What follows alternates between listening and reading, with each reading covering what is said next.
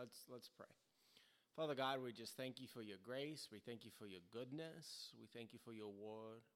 Thank you for the call to be your witnesses to the world, to our friends, to our family, to our neighbors. And I just pray that as we look at the possible identity of these two witnesses, uh, that you would just encourage good discussion and encourage the concept of being a witness and speaking for you and on your behalf. We thank you and we praise you. In Jesus' name, amen.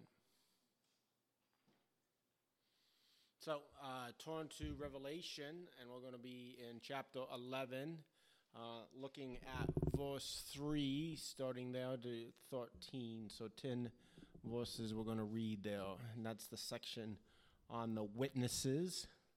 And we're going to just kind of discuss identity of these guys. So,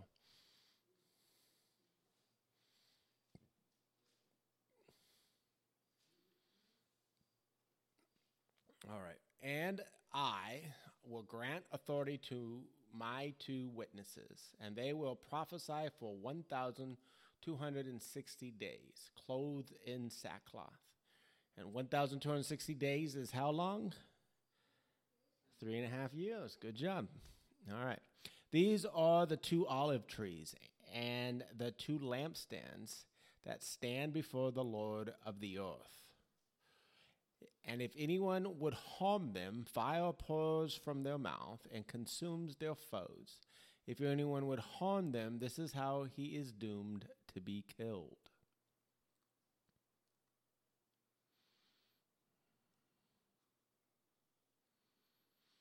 They have power to shut the sky that no rain may fall during the days of their prophesying, and they have power over the waters to turn them into blood and to strike the earth with every kind of plague as often as they desire. And when they have finished their testimony, the beast that arises from the bottomless pit will make war on them and conquer them and kill them. And their dead bodies will lie in the street of the great city that symbolically is called Sodom and Egypt where their Lord was crucified. For three and a half days, some from, from the peoples and tribes and languages and nations will gaze at their dead bodies and refuse to let them be placed in a tomb. And those who dwell on the earth will rejoice over them and make merry and exchange presents because these two prophets had been a torment to those who dwell on the earth. But after three and a half days, a breath of life from God entered them, and they stood on their feet. And great fear fall, fell on those who saw them. Then they heard a loud voice from heaven saying to them, Come up here. And they went up to heaven in a cloud, and their enemies watched them. And at that hour there was a great earthquake, and a tenth of the city fell. Seven thousand people were killed in the earthquake, and the rest were terrified and gave glory to the God of heaven.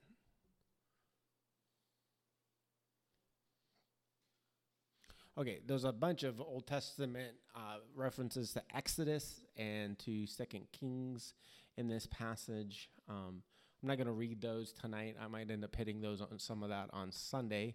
Um, what I do want to do is we're looking at the possible identities of the witnesses, and there is a passage that speaks to that, so we want to read that uh, now. So it says they are the two uh, two olive trees and the two lampstands. So we're going to cross reference that to Zechariah, and that's in Zechariah chapter four. Uh, we're going to not read. It's all four. All of chapter four applies but we're going to just read uh, some of chapter 4 to save some time. Um, any any questions about just what I read in Revelation 3:11? Any any questions there? 3 uh, I mean 11 3 through 13. Anything jump out?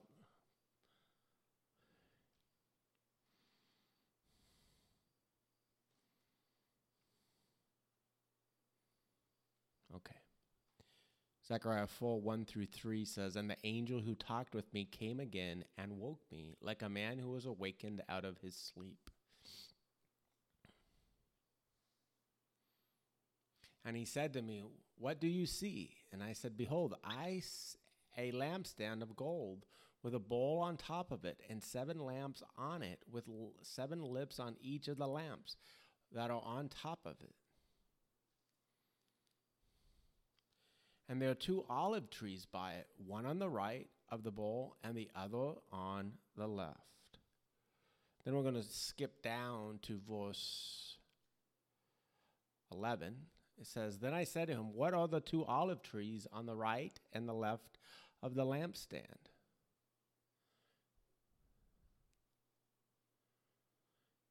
And a second time I answered and said to him, What are, the t- are these two ol- branches of the olive trees which are beside the golden pipes from which the golden oil is poured out? And he said to me, Do you not know what these are? I said, No, my Lord. Then he said, These are the two anointed ones who stand by the Lord of the whole earth. So we learned something about these two witnesses, right? They are anointed ones, and they stand or they they have a position in heaven, right? Um, by by the Lord of the whole earth. Okay. Um, so, but we still don't know like identity, right? Uh, so it could be translated as a Messiah or set apart.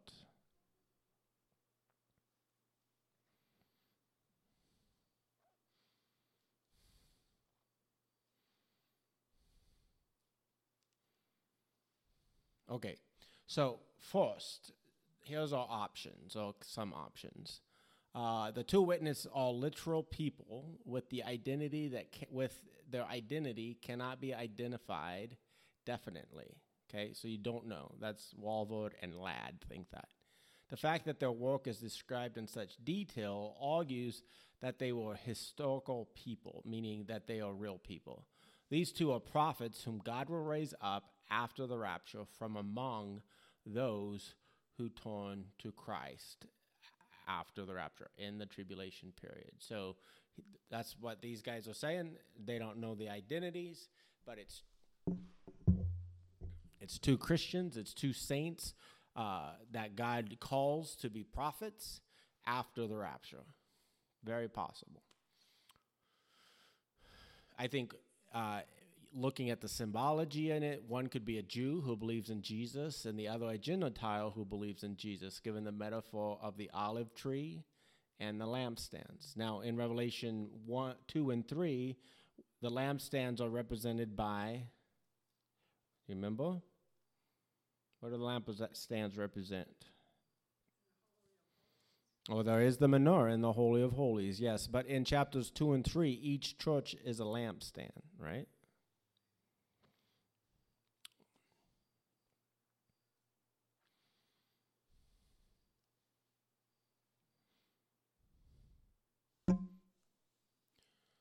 Oops, not used to a handheld mic here.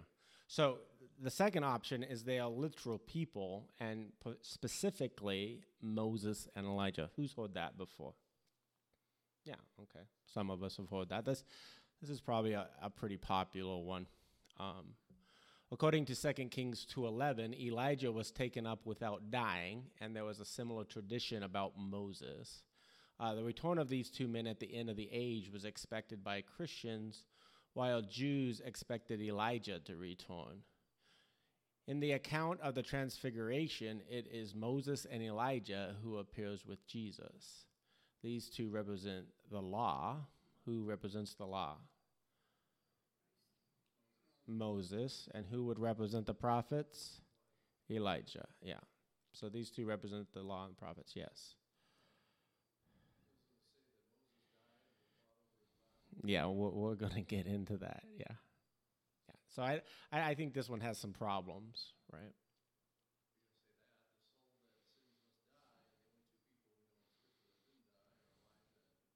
Yes. Yep. So, and I could not confirm the tradition concerning Moses. Like, um, I looked for quite a while um, at a lot of different uh, old texts, and I couldn't find it. uh, anything that confirmed that comment on that com- that the comment that that commentator made. Does that make sense? Um, so I don't know where he's pulling that from. And then, yeah, I this is the point to what you said. If we look at what we do know about Moses, especially the end of his life, Deuteronomy 34, 5 through 7 says, So Moses, the servant of the Lord, what's it say there? He died there in the land of Moab, according to the word of the Lord. And he bur- and he buried and the Lord buried him in the valley of the land of Moab, opposite of Beth Peor, but no one knows the place of his burial to this day. So um, there's some God buried Moses, but it does clearly say in that text that Moses died. I, I don't think that God couldn't send Moses anyways, but I don't think that that's the case. Moses was 102 years when he died. His eyes were undimmed and his vigor unabated. So, but this this Deuteronomy clearly communicates that Moses died. Uh, Jude 9, though, has an interesting talk, and, and this is probably some of that uh, tradition and stuff about Moses that maybe the early church is pulling off of. But when Michael the archangel contended with the devil, was disputing about the body of Moses, he did not presume to pronounce a blasphemous judgment, but said, The Lord rebuke you, right? Um, this text um, is thought to be taken from uh, the uh, a lost book uh, called The Assumption of Moses. We don't have a copy of it, but it's referred to by early church fathers and things. Um, that's who uh, attributed that. But we don't have any tra- tradition attested to any survivors' Jewish legend concerning the death of Moses, according to uh, Lexham Bible Dictionary. Okay, but then Second Kings two eleven talks about Elijah and why they, as they were, st- and as they still went on and talked, behold, chariots of fire and a horse of fire separated the two of them, and Elijah went up in a whirlwind into heaven. And behold, and then if we skip, this is one, probably the strongest text for Moses and Elijah, because this is the ascension, right? uh, in the in the Gospels, um, and he had taken uh, Peter, James, and John, and they were up there, and while he was uh, there, there appeared to them Moses and Elijah talking with Jesus. And Peter said, Lord, it is good that we are here. If you wish, I will make three tents here one for you, one for Moses, and one for Elijah. In other words, let's establish the kingdom now. Um, so uh, that that verse right there, that the ascension passage, is probably the strongest passage to make an argument that that the uh, two witnesses could be Moses and Elijah because they show up in this ascension scene. Um, but again, it's speculation. I personally probably prefer the first uh, conclusion. It's two people that God calls um, and places that on.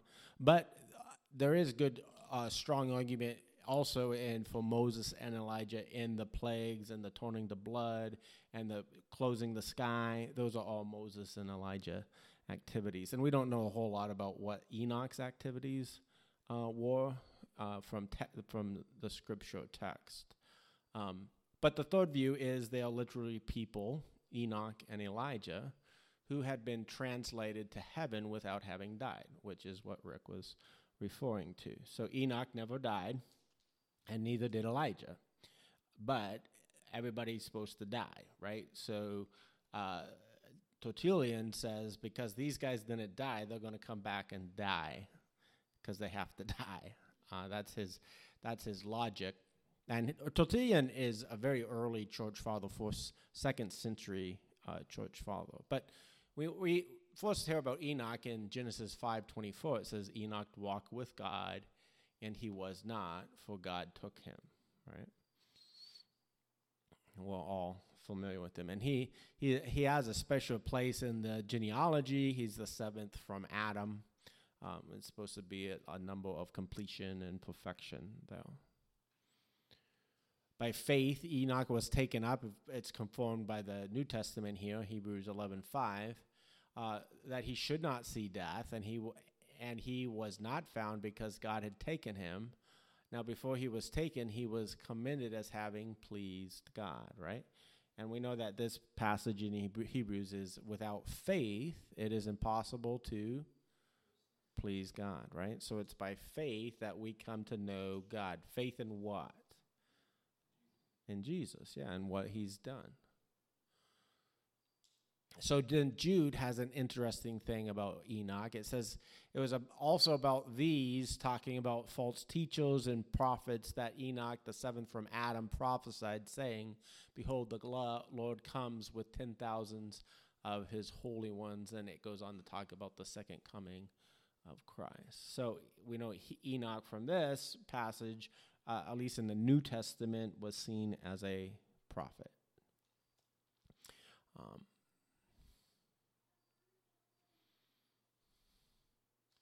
so Enoch, no, so this is Tertullian. Uh, he's a second century early church father. Okay, so second century. So all the apostles have died, but these are the first church uh, leaders that are writing. Okay, and he says, Enoch, no doubt, was translated, and so was Elijah. Nor did they experience death. It was postponed and only postponed. Most certainly, they are reserved for suffering of death, that by their blood they may extinguish the Antichrist. So Tertullian thinks that uh, these two witnesses in Revelation 11 are who? Who, Reiko? Who are they? two E's. Remember the first one? Franklin says Enoch, yep. And what's the other one? Elijah. Good job. Okay, and then we have Hippolytus, or Hippolytus, Hippolytus, however you want to say his name. Uh, his first advent had John the Baptist as its forerunner, talking about Jesus. And his second, in which he is to come in glory, will exhibit Enoch and Elias, which is another variation of Elijah. And then he says, and John the Divine, which is really weird. But this is third century, so this is quite a ways after the uh, after uh, John has been written.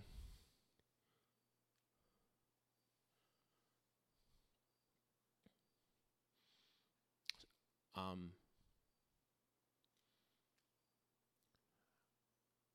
there's nothing else really in the text that would indicate that. Um, John the Baptist came in the spirit of Elijah, which is an interesting thing um, to think about. Uh, that's what Jesus claims, um, and, and uh, if Jesus claims that it's true, right? So, um, but it wasn't actually physically Elijah that came. Um, so I think that might contribute to maybe it not being literal people, but I'm not uh, the actual literal people, but maybe they're in the mode or the spirit of these two great prophets, right? Um, so that that's a possibility. Again, what are we doing? We're looking at data, but we're speculating, right? Because it doesn't actually give us the advent. I mean, the answer. Okay, so uh, this one uh, uses a little different lens uh, than what we typically we use. They talk, they think of it as a symbol, and they get they do this a lot in Revelation, and uh, a lot of the times I think they do it without justification, um, but they have they do draw out some interesting uh, parallels. So uh, this view sees these two individuals as symbolic of the church. Um, so the the representing the church in that time period. Um, then they also symbolize the church as being a royal and priestly, in keeping with the symbolism in Revelation 11:4. And then it's they they say that it is modeled after Moses and Elijah, uh, this uh, symbolic view, because of the the miracles that the that these two prophets do, right? Uh, shut up the sky, call fire down from heaven, right, to consume people, uh, speak out plagues, turn the water to blood, right? Those are all both big miracles that Moses or Elijah did. Um, but then it says that uh, they believe it symbolizes the church as a witnessing, as a witnessing church uh, during the uh, tribulation uh, period. Um, I think the part of the challenge doesn't want to. Um, it goes on to say they symbolize part of the church since chapter 1 there were seven lampstands and here there are only two um, and it speaks to that maybe those two are the only two churches that had no uh, complaint against them um, they are the Christian martyrs, some uh, who will be who will supply sufficient evidence, uh, being the two witness against the church's opposition. So, once you go to a symbolic uh, rendering of this, it kind of I think it loses the impact of of the effect of God push, placing his hand on two specific people to speak to the world and doing these different things. Now, I think it though do, does though lend to the to the application side where we are all God's what? We're all God's witnesses, right? We're all to be God's witnesses, right? Um, but Revelation 11:4 says these are the two olive trees and the two lampstands that stand before the Lord of the earth and that's that definitely that reference back to Zechariah chapter 4 that we read at the beginning. Any any questions about the idea of it, it, those they're not being two literal people but symbolizing uh, Christians and specifically the church uh, in in the tribulation period. Anybody have any questions or thought about that?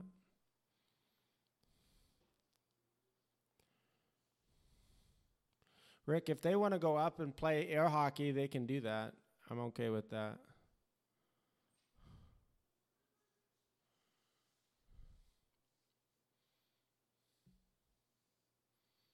No questions. Okay.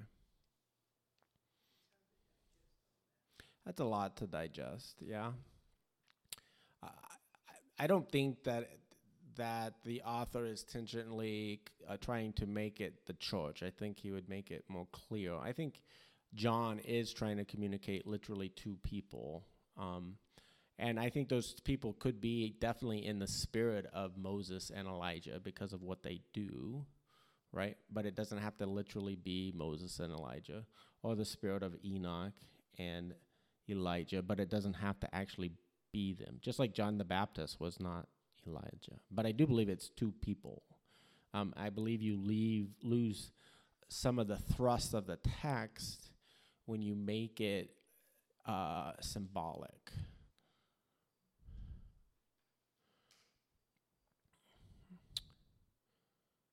Uh, let's see. Uh, there we go.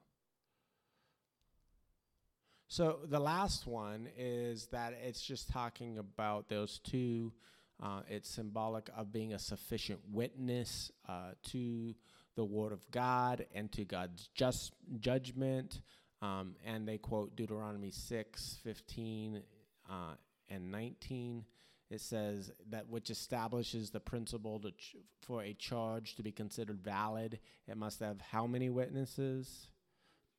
Two witnesses in the Deuteronomy, and then uh, Franklin quotes the New Testament, which says two or three. And so these two witnesses at the end of Revelation, or towards the end period of Revelation, are validating God's judgments. And I think that has some legitimacy in that there is a validation there, um, but it's not a symbolic. It's literally those two people are giving that evidence. So Deuteronomy 17:6 says, on the evidence of two witnesses or of three witnesses, which Franklin you know, said, the one who it is to die shall be put to death. A portion shall not be put to death on the evidence of one witness. So it's this crying out of validity that God's judgments are righteous and true. Right? So, it's interesting to think about the different identities, but even though we don't know what their identity is, uh, we can trust that God will always have a witness, won't He? He says uh, that if we don't cry out, right, the rocks, the stones will cry out. So He'll always have a witness. And what does it say about creation? Creation declares the glory of God, right? So he will always have a witness. But I think it's important to recognize that we have an honor to witness, right? It's an honor to be a witness for God.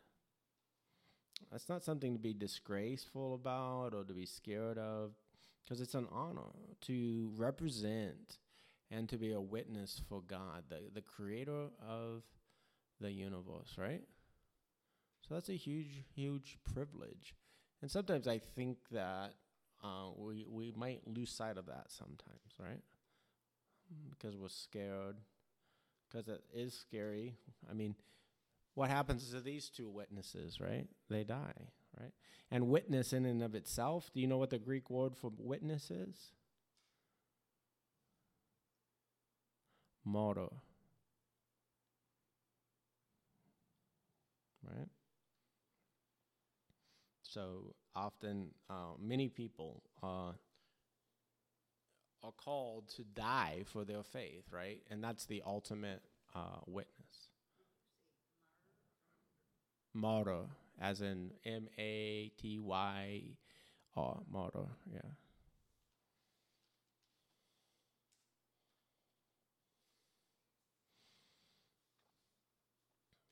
All right. So I'm going to go with the boring one, and I think it's two people that God calls to be prophets at that time in the spirit of um, possibly Moses and Elijah. But I'm boring that way. Anybody else want to take a pick? Enoch and Elijah. That's a good one.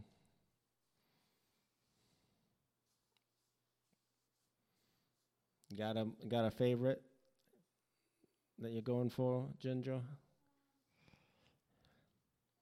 You don't know? Okay. How about you, Franklin? Moses and Elijah's good enough for you. Okay. Uh, Enoch and, and uh, Elijah's got the early church fathers swinging for them, so that that's kind of cool.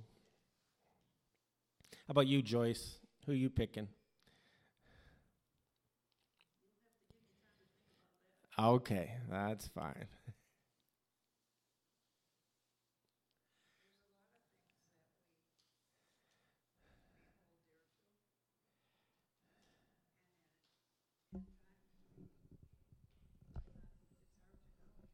Yeah, you don't.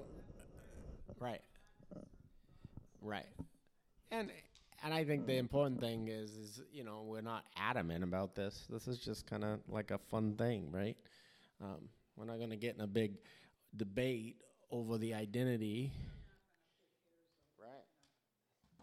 But it is kind of interesting to think about it. How about this? Our tradition typically doesn't take it as symbol, right? That's that's outside of our normal thinking zone. So I think thinking of it as a symbol, what are some of the benefits that we can draw from that? Right? So thinking of it as a symbol as, of the church, right?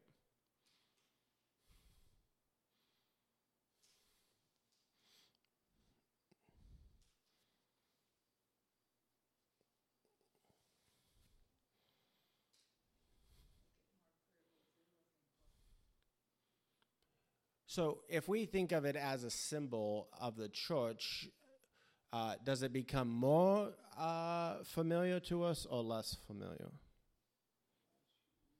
Less for you because of the tradition in which you were raised, which I can understand that.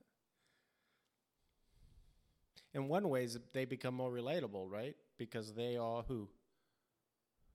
Us, right? I'm not. I'm just saying. I'm bending your mind because that's not in our typical thought. Does that make sense? But if we see it as symbol, and then they're symbolizing the church, then those witnesses become us, right? The church, and then we can see if we to carry that out, uh, the church is empowered, right, and equipped in the midst of its persecution, right?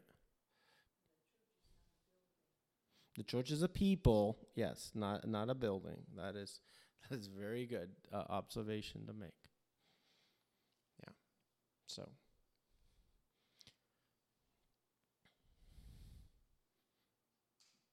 So, how long were they witnessing for or prophesying for? Anybody remember? I read it. Three and a half years? Yeah. So the speculation then would be if you were a futurist, uh, they're prophesying for the last three and a half years of the tribulation period, which is how long? Seven years, yeah. And that's pretty much the core of that is based on Daniel 9 27, right? So,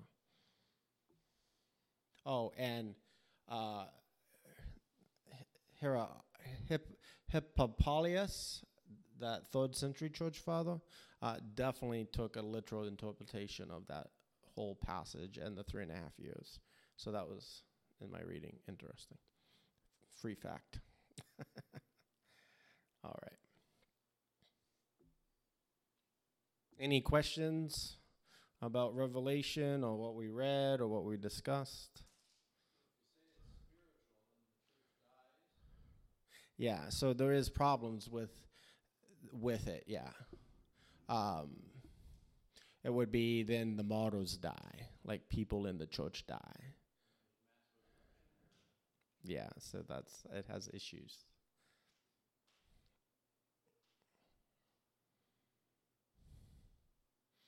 In instance, yeah, those ma- mass resurrection, but it's not literal in that text. It's meeting the Lord in the air and it's not this literal. I think you know, like uh, in the Left Behind series, it's like they're on the news, right? You remember that? Yeah. Um, so uh, they would say that the idea is that the whole world knows that the church is a martyr and a witness by its death of its saints. That's how they would take that.